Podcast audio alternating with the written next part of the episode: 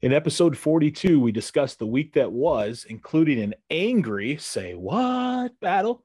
We're going to talk about John Piper and his admonition for the vaccine. We've got a call in your shot focusing on the NBA, a new version of trivia, and a look at our favorite OT Bible passage on prayer in Fix Your Eyes.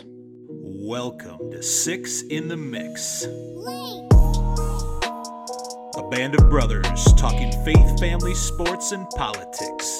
Join us on our journey.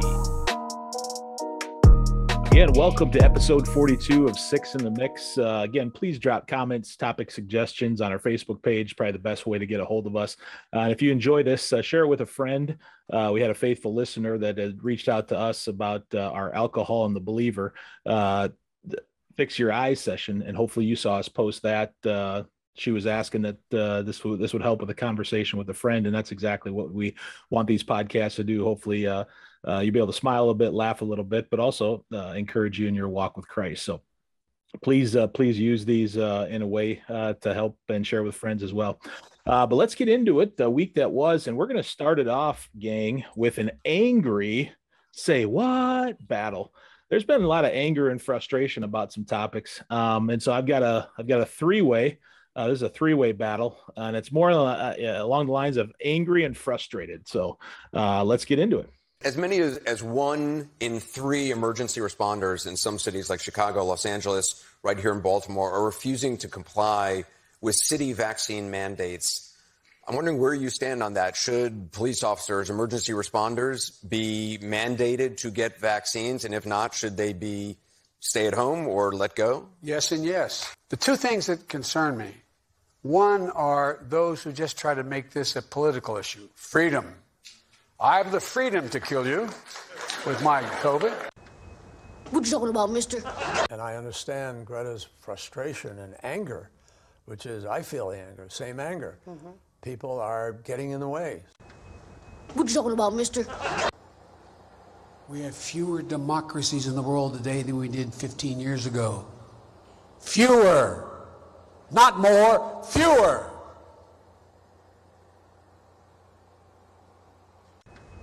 What you talking about, mister? All right, so we've got a three-way battle, a little bit of anger and frustration there. What say you? Well, I'm going to go with the first one that you played. That town hall was just another demonstration of entertainment at its finest. I mean, that was fantastic. I loved every minute of it. It was fun to watch. I had popcorn by my side. I think I spilled a couple drinks on me. I was laughing so hard. I think it was a grade A comedy routine, and I don't know if it was a bit or what, but it was fantastic. CNN, top notch. I would also like to know where they filmed that, because I think they might have been in China, because I swear all the people were clapping and hooting and hollering for that freedom after that freedom little spiel he gave. Yeah, it was unbelievable. I was like, who are these people and where are they coming from? And I couldn't believe it. It was just out of control. So I'm going with number one. So, Don, you're telling me you were one of 17 live viewers of the Biden town hall? That's amazing. It was. I stat. Was. Count me in. I think third season of Saved by the Bell had about 100 times more viewers, on Nickelodeon than Ryan, what do you think? Yeah, I'm with Don. Number one for me is the winner. I mean, if we were measuring this segment on pure anger, I'd say number three. He seemed really fired up, and I don't know how accurate that is about less democracies now. I just don't know the answer to that. But number one, and the fact that we're trying to answer the question freedom, and he's mocking people wanting freedom as the president of the United States, that is very concerning to me. Jeremy, in the Great Hall, what do you say? Yeah, I'm with number one as well. Although I do want to comment on Carrie and Greta and the anger.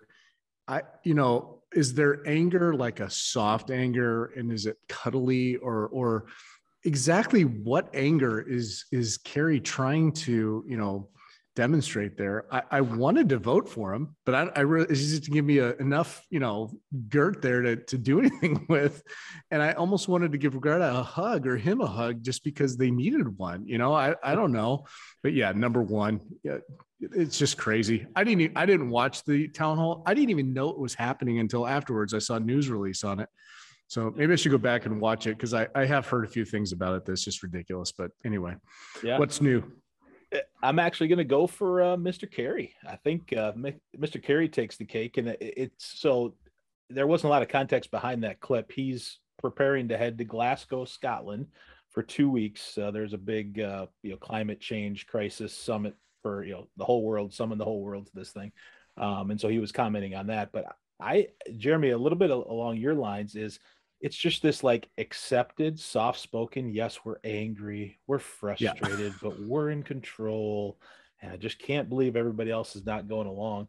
That's, for me, is the most frustrating thing. Like, it's just accepted. And if you're not angry, or not along with my view of that, then it's, then you're, you're hated, you're angered, you're spat upon. It's crazy. So, all righty. Let's get back. Want to get just your guys' take. We, obviously, I'm still pretty high in the Vikings, but it has been, I don't think there's ever been a time where the Timberwolves and the Wild have started off as hot as they are.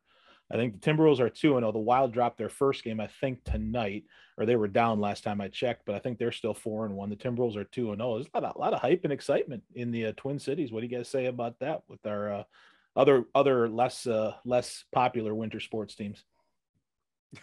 Yeah, I'm not a hockey fan. I should be, having grown up in the state. My brother, he's always liked hockey, but I'm actually kind of excited about the Timberwolves this year. They certainly, last year they had some pieces. We had a great rookie. We had, of course, Karl Anthony Towns and D'Angelo Russell, but they dealt with injuries. And if these guys can stay healthy, what really encouraged me, I've watched a little bit of them this week. They're playing defense and they look really energetic on offense. I mean, if they can put these things together, I'm excited to have cable at least for a year or two now. So that will give me something to do once in a while on a winter night instead of freeze with the 20 below temps we'll have in a couple of months. Yeah. It's funny you mentioned that, Ryan, because on the defensive side of things, because last night's game was definitely won because of their defense. And that's something we never saw in previous years. So, so that's what makes me want to tune in and take a look at these guys more. So if I can get past the wokeism of the NBA, I might try and pick up a few more games. That's cool. I think the Wild have had a lot of promise over the last several years, but they always start off so horribly. So it's good to see them get off on the right foot. Minnesota's a hockey town. It'd be great to bring a title back. So hopefully we do that. One last question in the week that was, Ryan, how did your dynasty fantasy football matchup play out today, and who are you playing?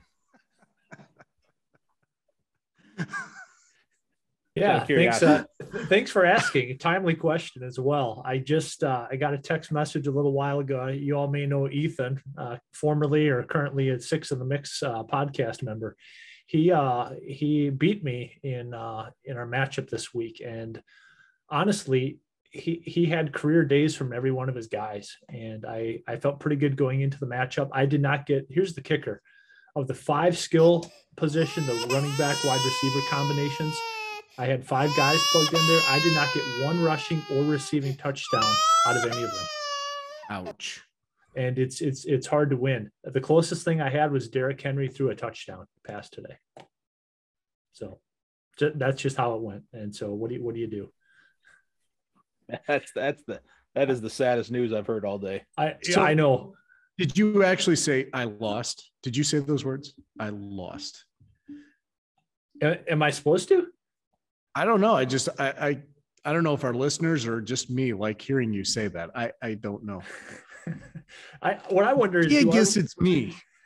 Do our listeners get enough joy out of me saying that, or is it just you three clowns? He is the commissioner, so technically he probably will not lose a game this year. So let's be honest. Right, I probably could adjust some scoring in the matchup. That's not a bad idea, Don. Thank you. I forgot about that option. Well, here we go. Codes and buttons. Here we go. We'll call that the Arizona audit option.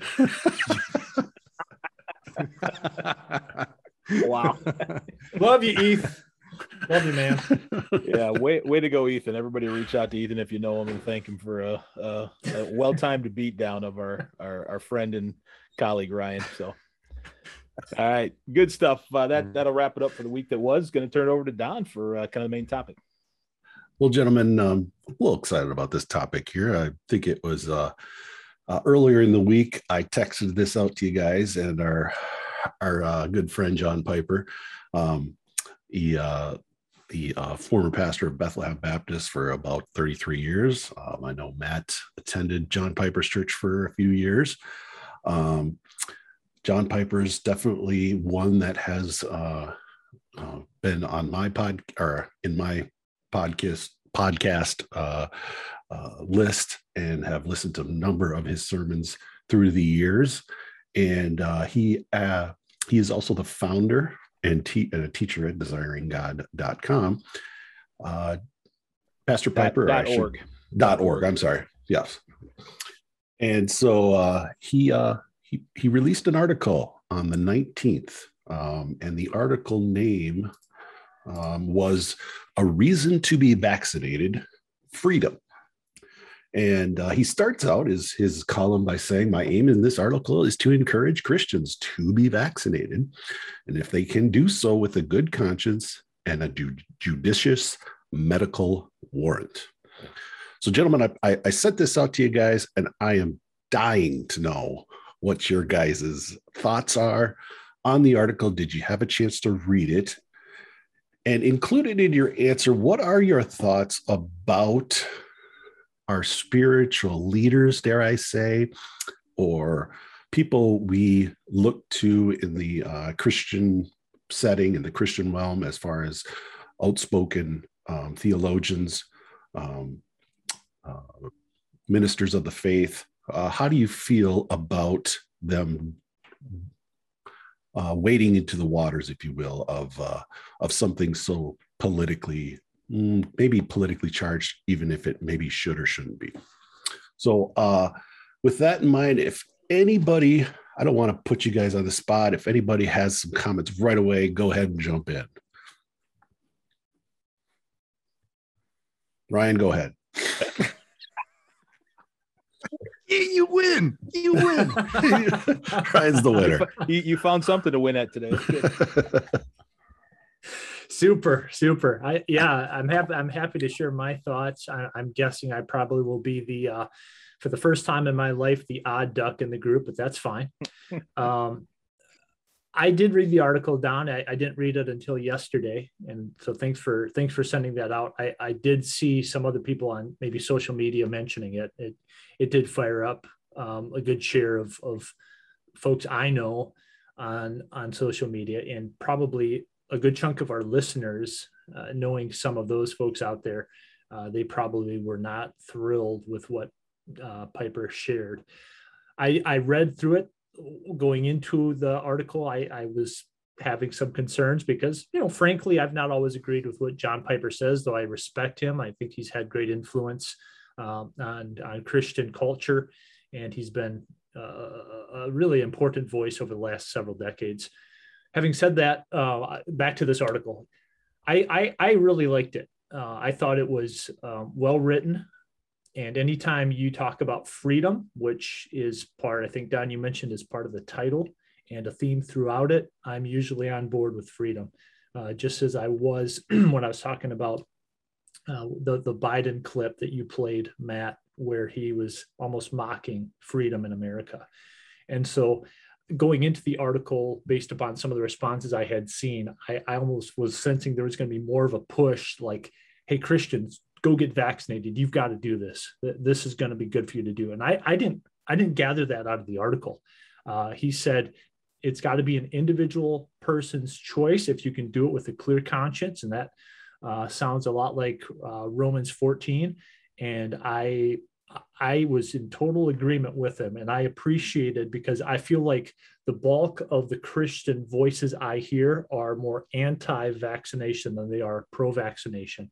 And if you recall, I am pro-vaccination, though I don't want mandates. I want people to be able to decide, to look at the data, look at the evidence and say, okay, this makes sense. I think this might help me have a healthy outcome if I'm exposed to COVID. So I want to say thank you to John Piper for at least putting it out there. And maybe it opened up some Christians who were pretty closed off and almost feeling like this is part of the end times, that we're getting the chips in our bodies, and all these spike proteins that are being inserted are going to turn into chips, whatever the fear has been. I hope that alleviated some of those fears. So I did appreciate the article. All right. Thanks, Mike. Jeremy, what do you think? Well, I'm going to address maybe the your leadership delving into some of these things, that part of it, because maybe I kind of sit in a leadership role, and that kind of speaks to me. I find this, whether it's Piper in this situation or whether it's any type of world problem, that any leader that steps out and starts to lead is very circumspect to high criticism and maybe not a fair evaluation for maybe some of the things that they said or things they do or practice or whatever the case may be. In this situation, Piper writes an article, and I think his attempt and the things that he was trying to do was trying to bring people to a little bit more of maybe a knowledge base, and to, yes, give them some encouragement. However, I know that there are in today's political climate, it's almost impossible to see things without that lens. And I am like Ryan, I'm all for freedom. I want to be able to choose to either vaccinate or not vaccinate. I want to be able to choose to pray in school or not pray in school. I want to be able to choose to pledge to the flag or sing the national anthem. I want to be able to choose to do those things and have the freedoms to do those things. At the same time, if I'm a leader and I go through with something, let's say I go get vaccinated, because I'm not. And I'm not anti-vax, I am pro-freedom. If you would like to get vaccinated, go ahead.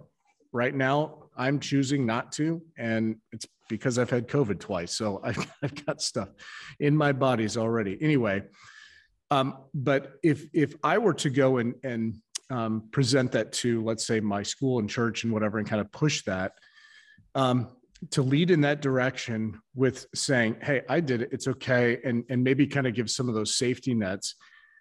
Leadership always is prone to being a target and being have darts thrown at you, and it can come both ways. It can come from good and bad. All that to say, if I'm a leader, I can share my personal experience and say, this is my personal experience, but it doesn't have to be yours. It's just what I chose to do, and here are the reasons why. That's great. If it's a push and a ploy to go beyond that, I think you're doing exactly the opposite of what you've aimed to do with trying to say, hey, look, this is what you should do. You know what I'm saying? There's just a very fine line there that I see. And I couldn't quite tell which side necessarily he really wanted to be on, because there's the freedom side, and there was, hey, this is some, some information to maybe not, be so upset or scared or whatever, just some information about these things. So anyway, I'm thankful he has the ability to write and has the freedom to do so. I'm also thankful that I have the ability to evaluate those things for myself and agree or disagree. And if a leader comes to the point where he says, or what he says and what he writes, and you have to believe that, if it's not based, it's just a decision, not based in truth or biblical truth or whatever the case may be, then there's something that has tipped the scale to no longer is it freedom of choice. It's now, hey, follow me just because I'm a leader and you need to follow me. I don't want to follow somebody who is, and I'm not saying this about Piper, I'm just saying in general, I don't want to follow somebody and I'll name our president, who says, do this because I want to know why I'm doing something. I want to have the decision based on my own situation. And this is, quite frankly, I think what our forefathers designed this country to be. And I do not want to give that up. I don't want to give that up. And so even in things like this, yeah, it didn't necessarily hit me the best. Appreciate that, Jeremy. Good thoughts. Good thoughts. All right, Matt. Yeah. So it was great that you sent this out, Don, because I feel like I'm maybe uniquely qualified to comment on this for a couple of reasons. Number one, our family just got done having COVID. So that's why we've not had a podcast out for a little while. So it started with me that we know of, at least I was the first person who tested positive, and then the dominoes fell, and it was about two to three weeks of just working through the whole household. So we're coming off COVID, and obviously, I think it's interesting. I'm not sure if I've communicated this well on the podcast. Originally, I'd said I was going to clearly get the vaccine, right? This is what I'm doing. Had started getting gout flare-ups and decided to hold off on that, and I've still not been vaccinated. So we got COVID. Thoughts as you're going through COVID, it's not fun, should I have gotten vaccinated? I think those are natural things to think about. So I'm just coming off the COVID thing. And then John Piper writes an article, we went to search for about 5 years. And so I had a chance to be actually fairly close with him as I was performing on the worship team. You got a chance to pray with him before the services and really see his heart. So I've got a soft spot in my heart. I got a high level of respect for him and his approach. And so I'll answer your first question, Don, about leaders, branching out on that. I think not every pastor needs to have a political stance on everything. I think Piper's got a unique, setting as one of the, kind of one of the leaders, I suppose, of this era in Christendom. And so he's got a way of communicating and provoking good thought among the church. And when I first read through the article, I was like, man, that's classic Piper. I was just kind of blown away and just thinking through stuff. And I said, you know what, I better go back and give it a second read. And I read through it a second time. And I, again, enjoyed the challenge to get into the word, which is always good. There was a phrase near the end that really, and I think, Jeremy, you hit it really well. Like a leader has to be very careful that what he's saying is not like manipulative in a sense, whether intentionally or unintentionally. As a leader, you've got to know that. But he had a phrase near the end, and he said, your conscience is increasingly clear, period. It says get vaccinated. I think that is a very poor approach, because there's a lot of people who trust in Piper and would not, they might relinquish their own beliefs, their own thoughts, and say, well, I should get vaccinated. Piper's saying, he's kind of my conscience. No, Piper's not any of our consciences. That we are our own. And I think that was right. That's the thing that jumped out to me, is really, dare I say, irresponsible. I think he took it too far, and was he entered into the manipulative part of it. So I don't think you throw the baby out with the bathwater. I think there's good thought throughout the article. But for me, when you close that and you really kind of flex your leadership and the respect that people have in you, and try to say, hey, I'm your conscience, and you know what it says. Like that's not right. That's not right. Yeah. Good thoughts. Good thoughts, guys. Yeah. Well, I guess, for my thoughts, I think, when I first read it, I felt a little uneasy, and, I think, having read through it, it just didn't seem to sit right with me at first read. Now, I think that's something that I've been conditioning myself these last few months, if not year, conditioning myself not to believe everything I read now, because it seems like we're getting thrown misinformation from all over the place. And I think, truthfully, I think that's the Holy Spirit in me just giving me some discernment, saying, I'm being very cautious, and I'm trying to listen. And like Jeremy said, you mentioned that, Jeremy, you said there's a little bit of this ambiguity in the piece. Is he on this side? Is he on that side? And that really, really bothers me. He ventured into this into this voyage about a year ago with about the election and how we should, he was going to be voting for Biden and not Trump. You know, he has these times where he ventures into that sphere. And I really, like I said, was disillusioned with the ambiguity of the piece. And I feel like it was like a little sleight of hand intentionally he put in there. I also didn't like the stats that he used to defend his position. The stats he used, well, let's be honest, the opening lie where he said nearly all COVID-19 deaths in the US are now in people who weren't vaccinated. Now, that alone made me want to delete my internet history because I felt like I was looking at porn, because that's just wrong. That's just wrong. And, you know, when that Holy Spirit starts working in you, you start to feel that way. And you don't want to go any further. It's proven inaccurate just, but in the previous day, the day before the release of the article, the former CDC director, Dr. Robert Redfield, is quoted saying 40% of recent COVID deaths in the state of Maryland were among people who are fully vaccinated. His article was from May 1st. When was we haven't had time to adequately look at the numbers for vaccination at that point. So his premise is clearly off right from the beginning. And if the vaccine was working so well, why would we be pushing a booster so hard? I just think that the data on the vaccine right now is just so rapidly evolving in this time that we have, and it's just non-transparent. Anyone who claims to be an expert about it is lying. And it was just really sad. I mean, what planet is Johnny Pipe Dream living on at this point here? I mean, I'm just it's sick. It's sad. It's sad to me for him to kind of go down this route. I was mowing my lawn on Thursday and listened to a podcast, the Steve Day Show.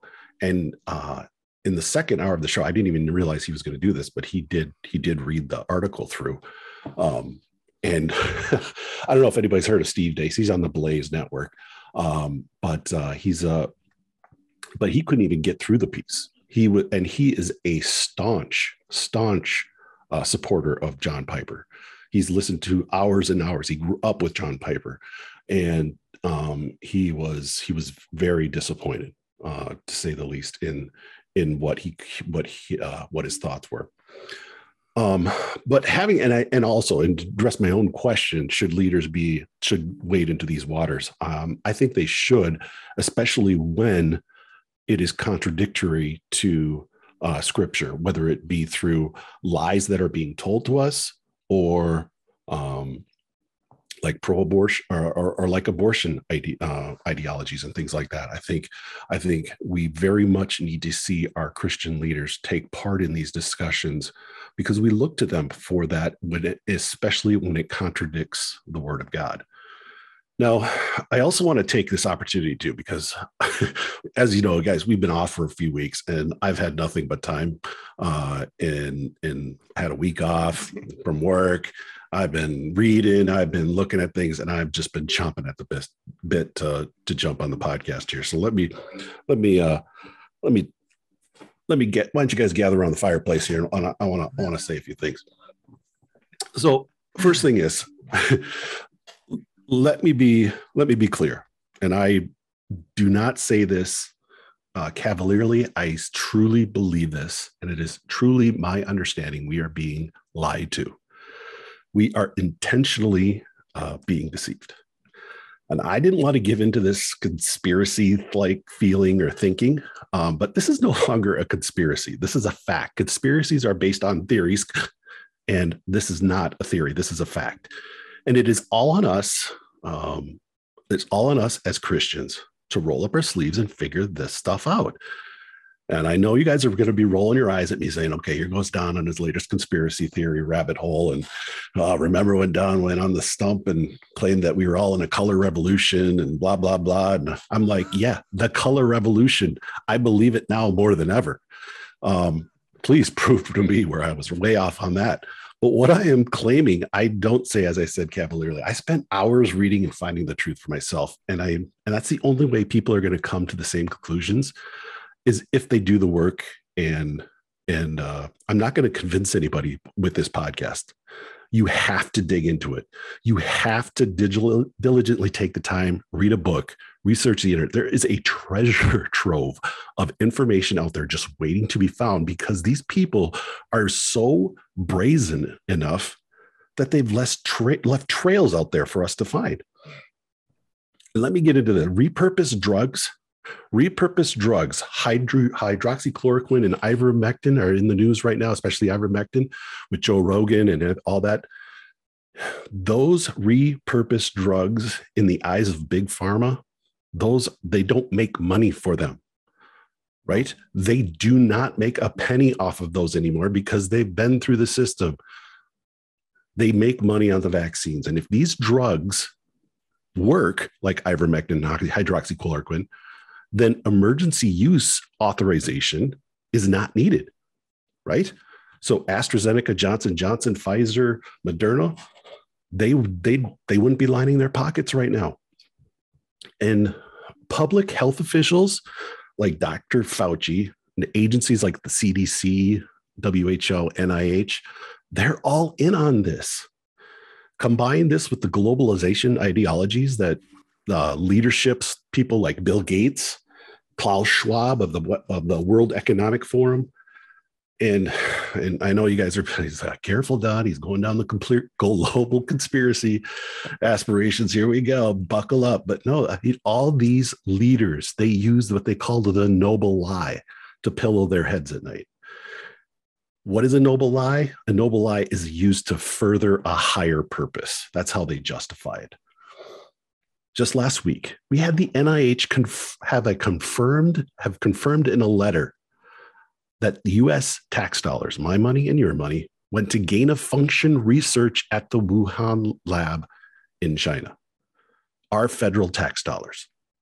Fauci lied, and our federal tax dollars paid for COVID-19. And I haven't even mentioned China yet.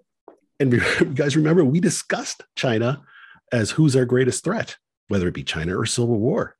Well, I think it turns out it's both. Both are the correct answer. And while we're debating pronouns on TikTok and CRT and mask mandates at school board meetings, we have a government that believes they all know better. And we are too stupid to disassociate fact from fiction. Just think about it. We live in a world where the president of the United States defines freedom and laughs at it. And his definition of basically of freedom is the ability to live freely as long as you comply with his policies. We live in a world where a three-legged labradoodle has more rights and more protection than an unborn child. We live in a world where our children are required to wear a mask to go to school, despite the irrefutable proof that they will likely die of cancer, a car accident, God forbid, suicide before they die of COVID-19. We live in a world where we have a mentally ill 4-star general commissioned to the U.S. Health and Services named Rachel Levine. Did you guys see that? Yeah. Just discouraging. I thought it was another bit. We are living in this information war, and it's a war of deceit and deception. Those are the weapons of mass destruction, and our country is becoming a nation built on lies. The lies of Anthony Fauci, health and media organizations, the lies of our politicians in order to advance their narrative. It's just like a big snowball. It's never going to end. I don't know if you guys have watched the HBO series called Chernobyl.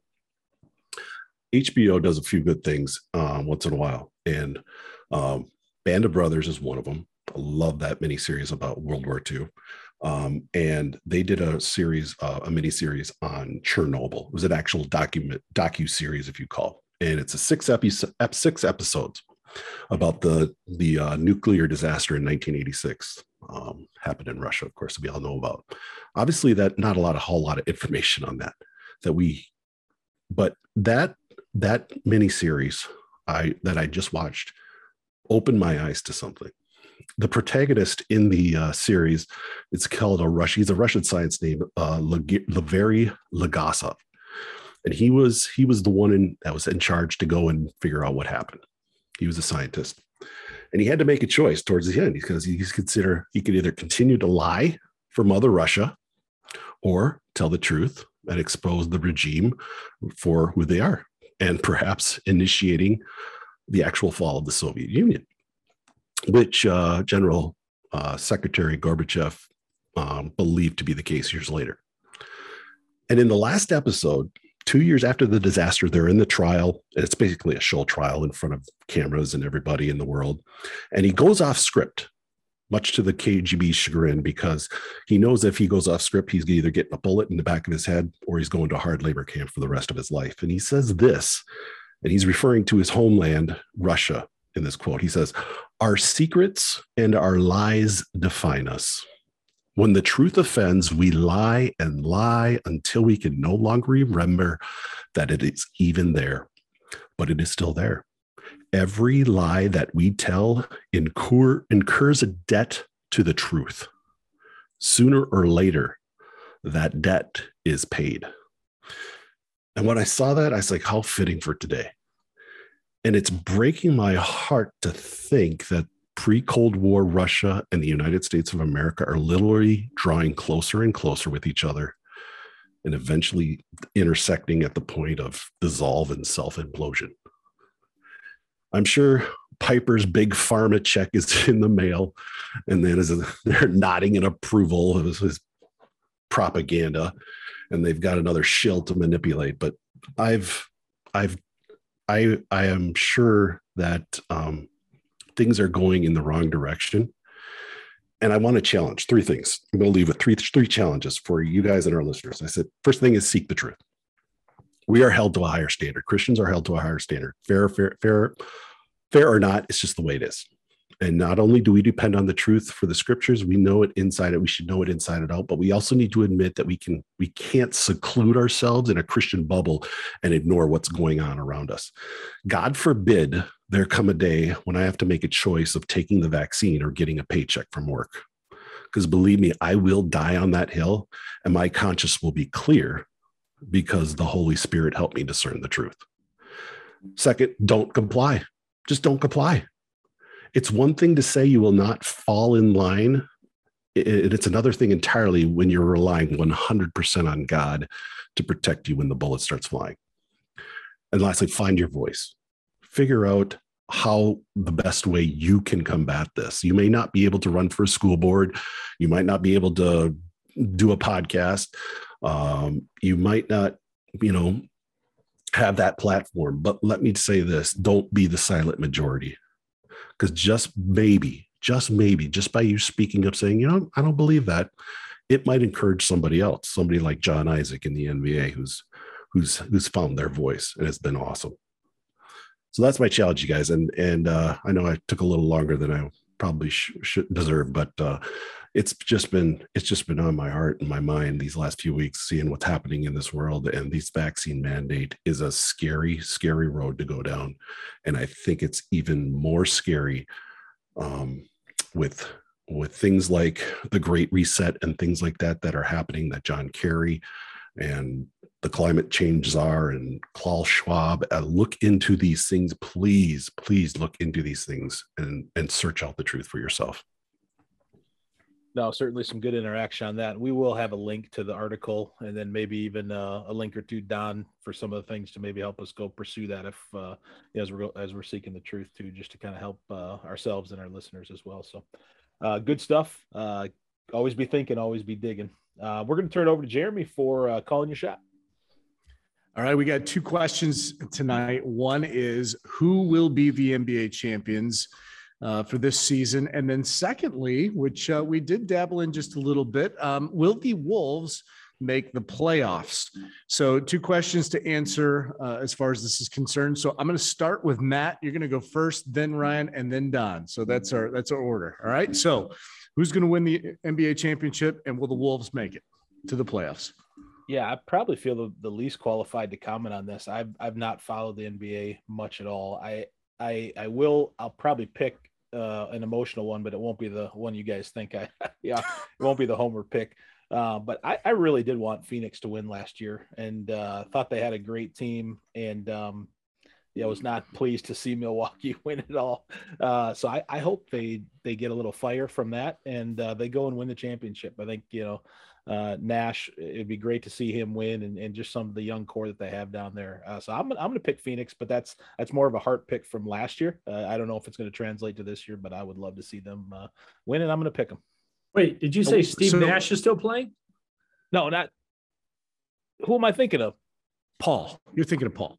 Yeah, that's what I'm thinking of. Yeah. I mean, they're essentially one's white, one's black, but they essentially play the same. I got you. They play the same game. Yeah. Hey, it didn't sound right when it came out, but Lucas and all the guys. That's the COVID talking. I don't know. Ivermectin. which by the way, we do have ivermectin and hydroxychloroquine in this house, so it's been good. Nice. It was a journey, nice. A journey to get it, but we do have it. So anyhow, then I got a second question. Will the Wolves make the playoffs? Man, it's hard to say. I mean, they start off 2-0, a lot of energy. Have they gone through enough growing pains as a young team to make it in the West? Is it just 8 teams making it in the West, or do they have like a play-in game? Does the play-in game count? It's just straight 8. Straight 8, I think. It's 8. Ooh, man. Yeah, I'm going to say they make the playoffs. All right. Sounds fair. All right, Ryan, you're next. Well, I started thinking about this long and hard, and I said, first of all, to the question about the Timberwolves, will they make the playoffs? I think they will. I know we just said it's early. Things have looked good, but the fact that they're playing defense and they've got young bucks who are blossoming as we watch them today, I like their chances to make the playoffs. And I know there are a lot of good teams in the West, so I will say yes to that. And the more I thought about it, I'm like, do I want to pick them to win it all, or would that be too much like Matt? Just as Jeremy, was it Jeremy or Don who said a pipe dream? Pick them. You can tell he wants to. I started just playing this out in my mind. The Lakers are one of those dream teams, and they've been beaten once or twice already this year. Well, they're getting smoked. So they're not a concern. And then I thought, well, Phoenix almost won last year, and I remember toward the end of the year, the Timberwolves beat them in Phoenix. So you can see how the calculation's going. No, I'm not going to pick the Timberwolves to win it all. I am actually going to agree with Matt. I'm going to pick Phoenix. And Jeremy, I know you're from Arizona, and so there's a good chance you might be picking Phoenix, but I'm going to say Phoenix because they were one of the teams that just destroyed the Lakers this week. They went into LA and just thumped them. And I'm with you. I hope Chris Paul gets a title. Devin Booker is one of the great scorers in the NBA, and DeAndre Ayton is one of the most underrated big men in the NBA. And they were right there doing it last year. So I'm going to go with Phoenix. All right, Don, you're up. Question: is Chris Paul a dirty player or just a wily veteran? Wily. Wily? Oh, he's wily. Absolutely. You think so? Mm-hmm. Well, okay. Yeah, I don't know. I go back and forth with that guy because yeah, I think I just can't stand him at times, but I think that was pretty. That's reaching back into the old experience playbook and pulling it on him. So I don't know. I go back and forth, but yes, the Timberwolves will make the playoffs this year. I think they'll sneak in at 7 or 8, and then I also think that the Lakers are going to win the championship despite their torrid start. Fighting on the bench, they look like a complete debacle right now, but it's not a sprint, it's a marathon. They've got too much talent on that team to not win, and they can't afford not to lose either. So they have a lot riding on the line, and I think that roster is ridiculous. It is just absolutely ridiculous, and it ticks me off. It ticks me off more than anything. Yeah, they're going to be the champions. Mm-hmm. All right. Can I just say one thing, Jeremy, before you share yours? Sure. I did want to point this out as kind of a dark horse candidate because I think it's really cool, but the Utah Jazz actually have two guys named Rudy on their team. They've got Rudy Gobert and Rudy Gay.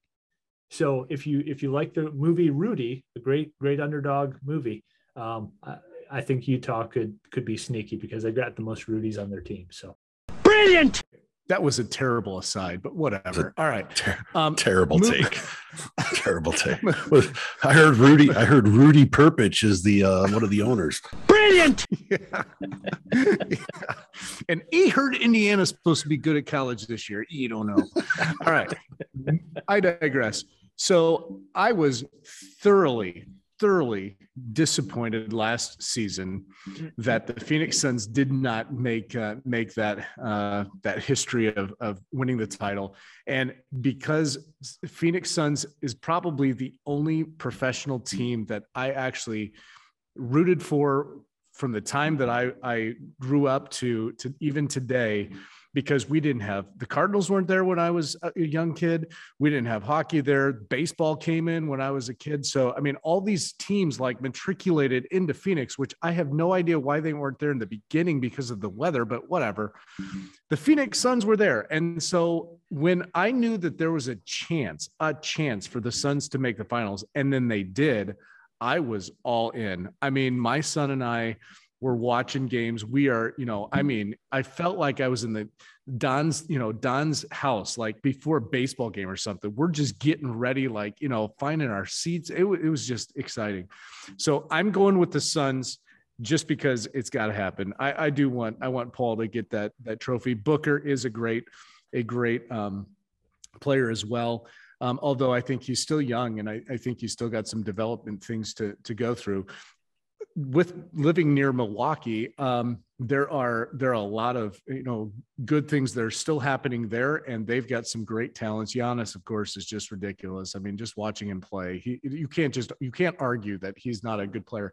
And to be honest with you, I do have respect for him as a player because they didn't go out and necessarily buy players to bring him in to stack their roster. They did it more of a traditional way. So kudos to them for actually winning a championship, maybe restoring a little faith in the NBA from my perspective. But I do want the Suns to win. I'm going to say that the Timberwolves, off to a great start, will not make the actual playoffs. I don't think they're going to do it. I just think they are too young. I think there's kind of this, I've played on teams before, you guys know, that sometimes when you just launch out of the gate and everything's going great, then all of a sudden it's just like all that energy just goes into a vapor, and then you're left with injuries, you're left with kind of these problems. If they can hold it together, great. Yeah, I just don't see it in the length of the season, the NBA season, that's going to happen. So I'm actually going to put them out of the playoffs. The Suns win it all this year. So that's our calling your shot. Take it or leave it. We're going to throw it over to Ryan, and we're going to have a new spin on trivia. All right. Thank you, Jeremy. And I guess it's proof that you haven't even watched the Timberwolves play this year. Clearly, they are playoff bound. But I must say, we've got maybe some of our best consensus answers between those two questions for any calling your shot segment. So that's kind of neat. All right. So we are going to enter a new stage of trivia. If you all remember when we started trivia, Matt was giving us some questions related to music and Bible for a while. And then Don introduced us to the initials game. And now it's my turn to host trivia every time we do a podcast, which I'm looking forward to as much as I love competing. This will be fun for me to be on the creative side to come up with some good questions for my fellow counterparts here.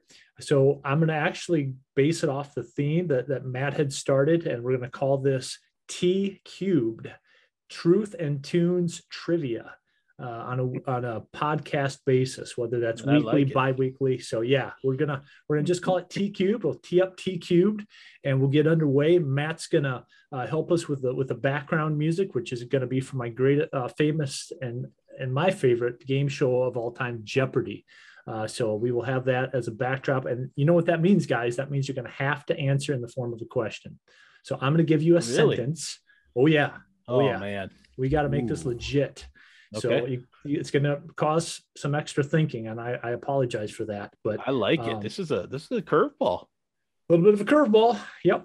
I feel like maybe in some of our other contests, sometimes people have answered in the form of the question, right, without even thinking, because that's just how Jeopardy is, and that's what's ingrained in our thinking. So if you guys are ready, I've got the three questions queued up.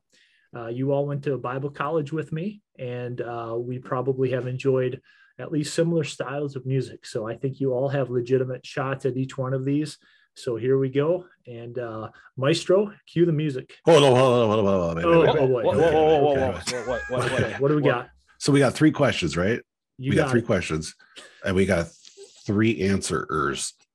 Yeah. Is there a tiebreaker? Great question. I was just going to cumulatively give points for each question.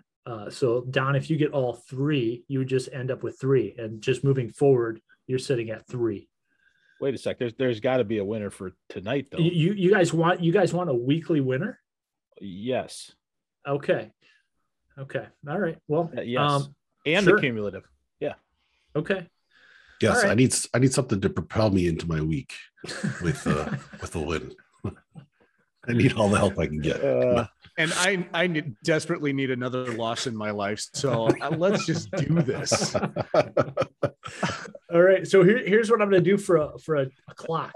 I know Don, when he would keep time sometimes, got a little shaky. He got a little long in the tooth, as it were, with his timekeeping, especially when I was out of the equation.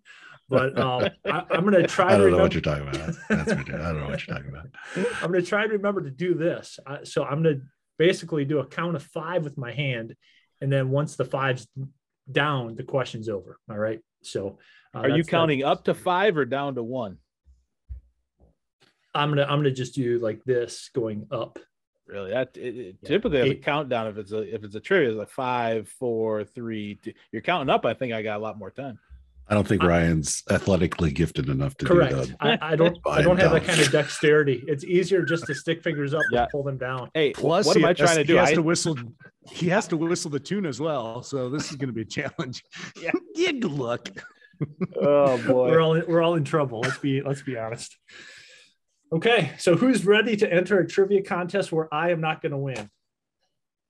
Oh yeah, I still don't believe that there's some way you've rigged it so that you can win this. Well, he already did rig it. There's no winner. He's like, we got three questions, three people. So I guess I won. I don't know. Yeah. I guess I'm going to write a paper now and just publish it. I'm with Don on conspiracies. I'm in. Oh boy! All right. Yeah, here we go. Ready. Question number one.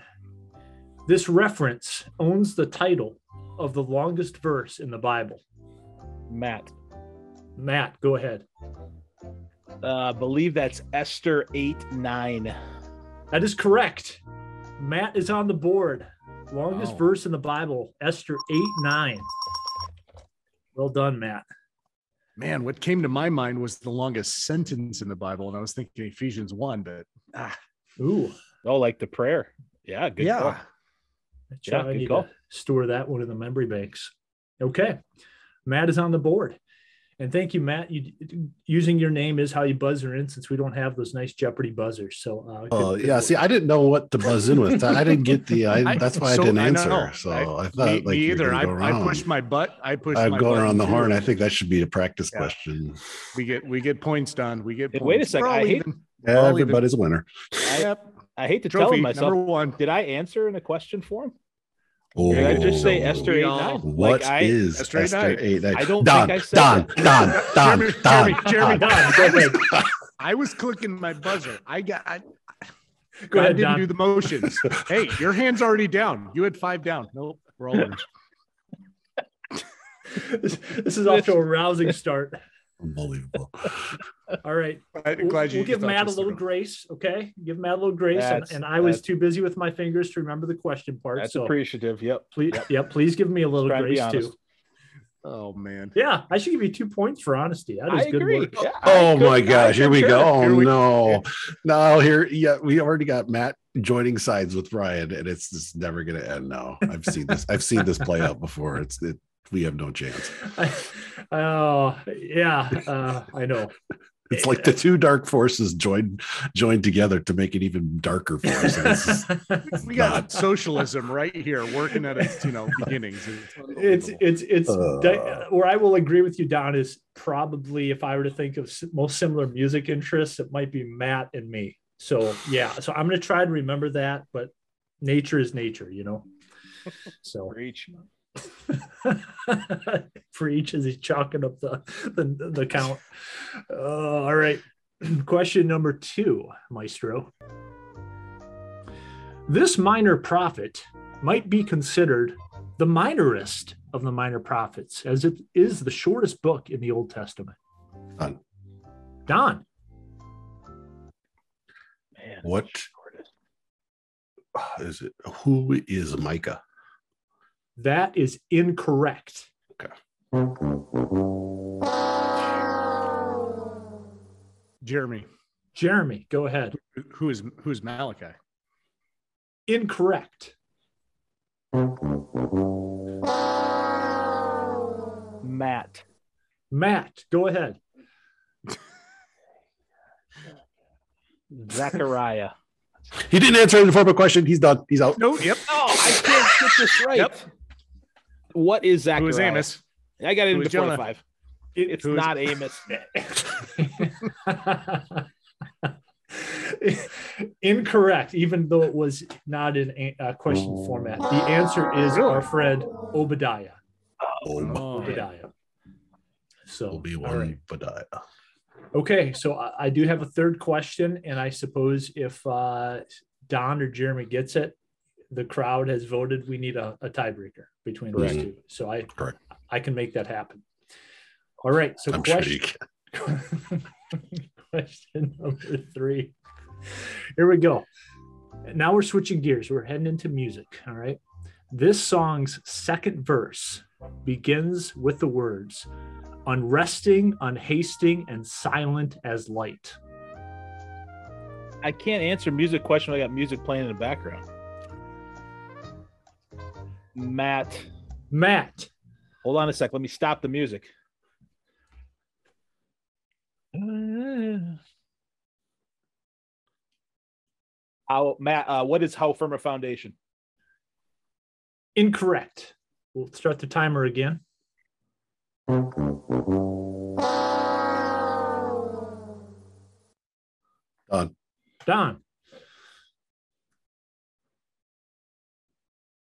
I don't like the hands. What is that's too much pressure? What is In Christ Alone? I don't know. I don't even need him to tell me that. In Christ. Come on, Don. You and Matt sang that at my wedding. You should know that song really well. I don't remember that wedding. I just remember after the wedding. That was classic. That is a podcast in and of itself, right there, man. Jeremy. All right. Can I just sing it? Unrest. Here's the answer. Do I give Jeremy another 5 count? Yeah, you got to give him a 5 count. Pick a hymn, Jeremy. Just give it a shot, man. Jeremy. He just dialed in. I don't know the name of it. All right, good. Stumped you guys. The answer is Immortal Invisible, God Only Wise. God Only Wise, of course. Yeah. What is Immortal Invisible, God Only Wise? So never would have got that. I did not know the name of that hymn. I've probably sung it a million times, but I don't know the name. So here's the thing, man. I'm gonna protest right off the bat. We won. Boy, here we go. You can't ask. Guy won. He won. Didn't he win?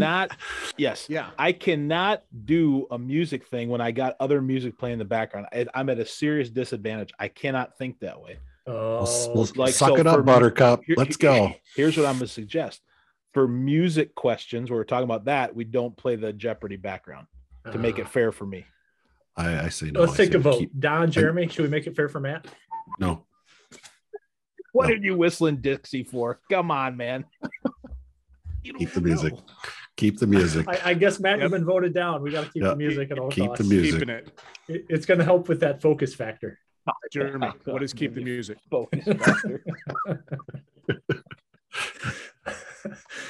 Well, that was a great round one of T-Cubed. Guys, thank you for your participation. Yeah, good stuff. That was certainly fun. Ryan, thanks for putting it together. We look forward to the upcoming episodes as well. So we're going to transition to Fix Your Eyes. Still on the topic of prayer, I want to just open it up to the group. Looking at the Old Testament, what is your favorite either verse or passage on prayer in the Old Testament and why? So we'll go in the order of Don, Jeremy, Ryan, and then myself to close on out. So Don, why don't you let us know favorite Old Testament passage on prayer? Well, this is actually a prayer, so I hope that counts. Will that count if it's a prayer, like the Psalm? Is that what you're thinking? Or will that suffice? Yeah, absolutely. Okay.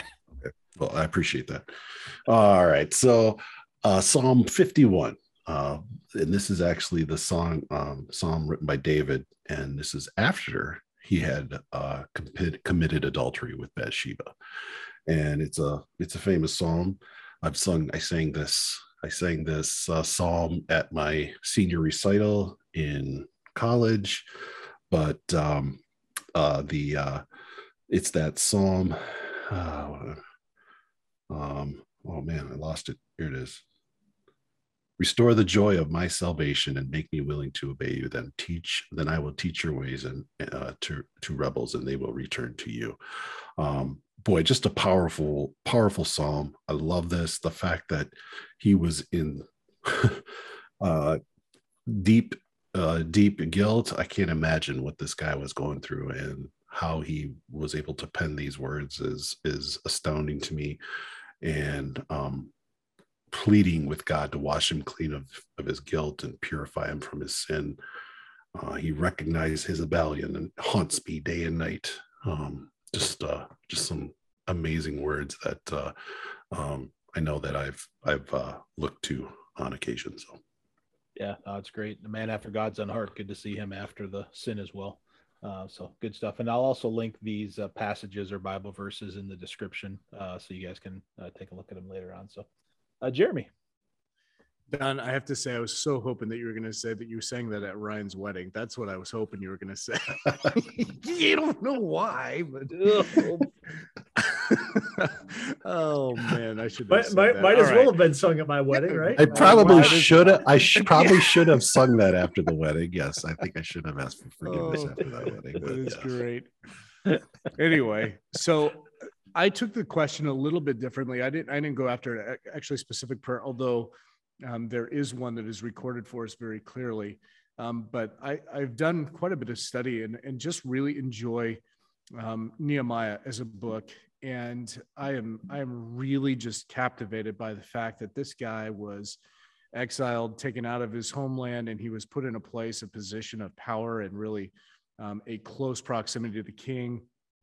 And he had a great relationship. And in the first two chapters, actually maybe the first three chapters, first two specifically, Nehemiah is dealing with a very, very difficult situation and some things that could cost him, more than what maybe he was willing to give away just personally, but because the Lord was with him, it just time and time again, there's this statement that Nehemiah just prayed. He prayed.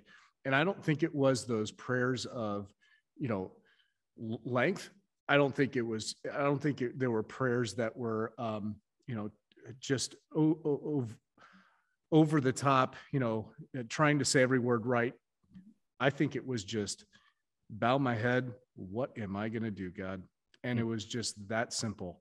And I can't tell you how many times that just comforts me to know that I can say that. And I have a God who listens to me and he'll give me answers in the time of need. And in verse 10 or chapter 10 of that book, they do some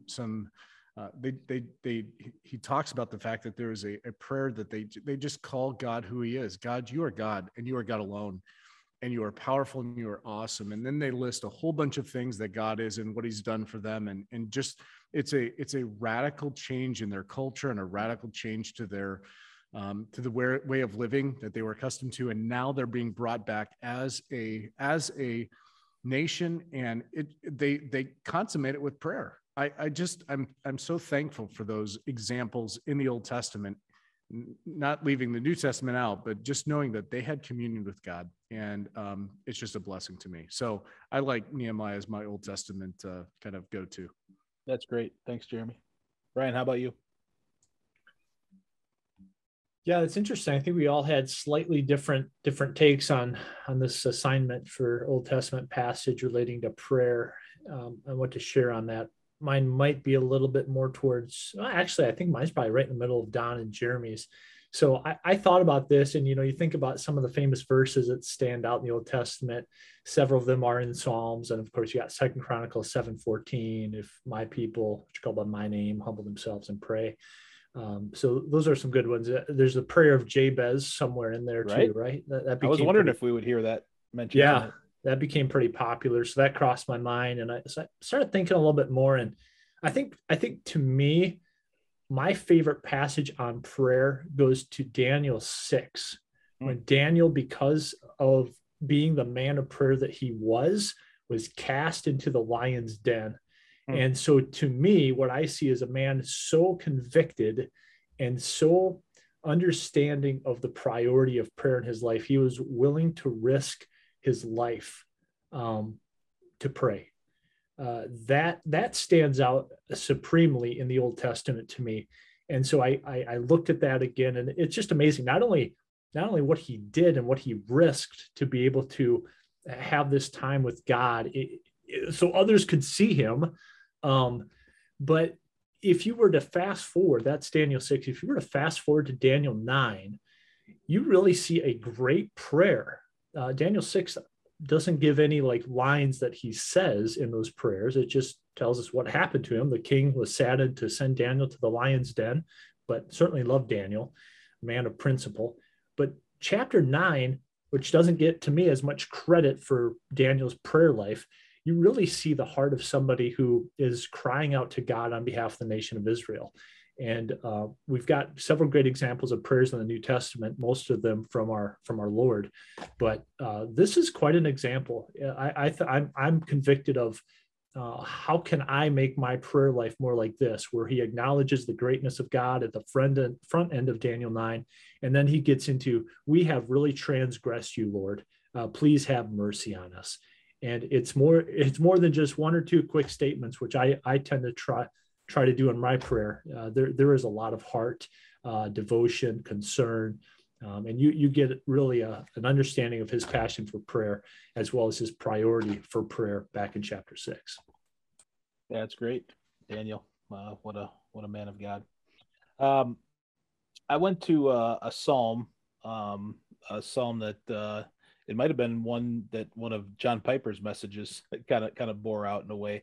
As I recall correctly, but it's Psalm 116, verses 12 and 13. And it says, "What shall I render to the Lord for all of his benefits toward me? I will lift up the cup of salvation and call on the name of the Lord." And I just think it's a great expression of dependence. Sometimes we think, because God's done all this stuff for me, what can I do for him? And I think, we certainly can serve him, but the psalmist challenges us. We'll continue to ask for more help. And we'll continue to depend on him. That's how we best serve God. And I think that's a good challenge to us. So just encourage ourselves and our listeners, lift up your cup of salvation and call on the name of the Lord. Bring your requests before him, confessions, adoration, praise, those types of things. So really good thoughts on prayer from the Old Testament. The next episode, we will look at the New Testament. Then I think we'll come in for a landing. So maybe 2 more episodes on prayer. Then we'll get into our next topic. Just give you a heads up. All right. That is a wrap on episode 42 on this, the 24th day of October, year of our Lord, 2021. This was 6 in the Mix, talking faith, family, sports, and politics. Find our episodes on Apple Podcasts, iHeartRadio, Spotify, or wherever you get your podcast content. Review us and leave a comment. Visit our Facebook page at 6 in the Mix Podcast and comment on what topics you'd like us to discuss. We are also on Twitter at 6 in the Mix Pod. Join us on our journey.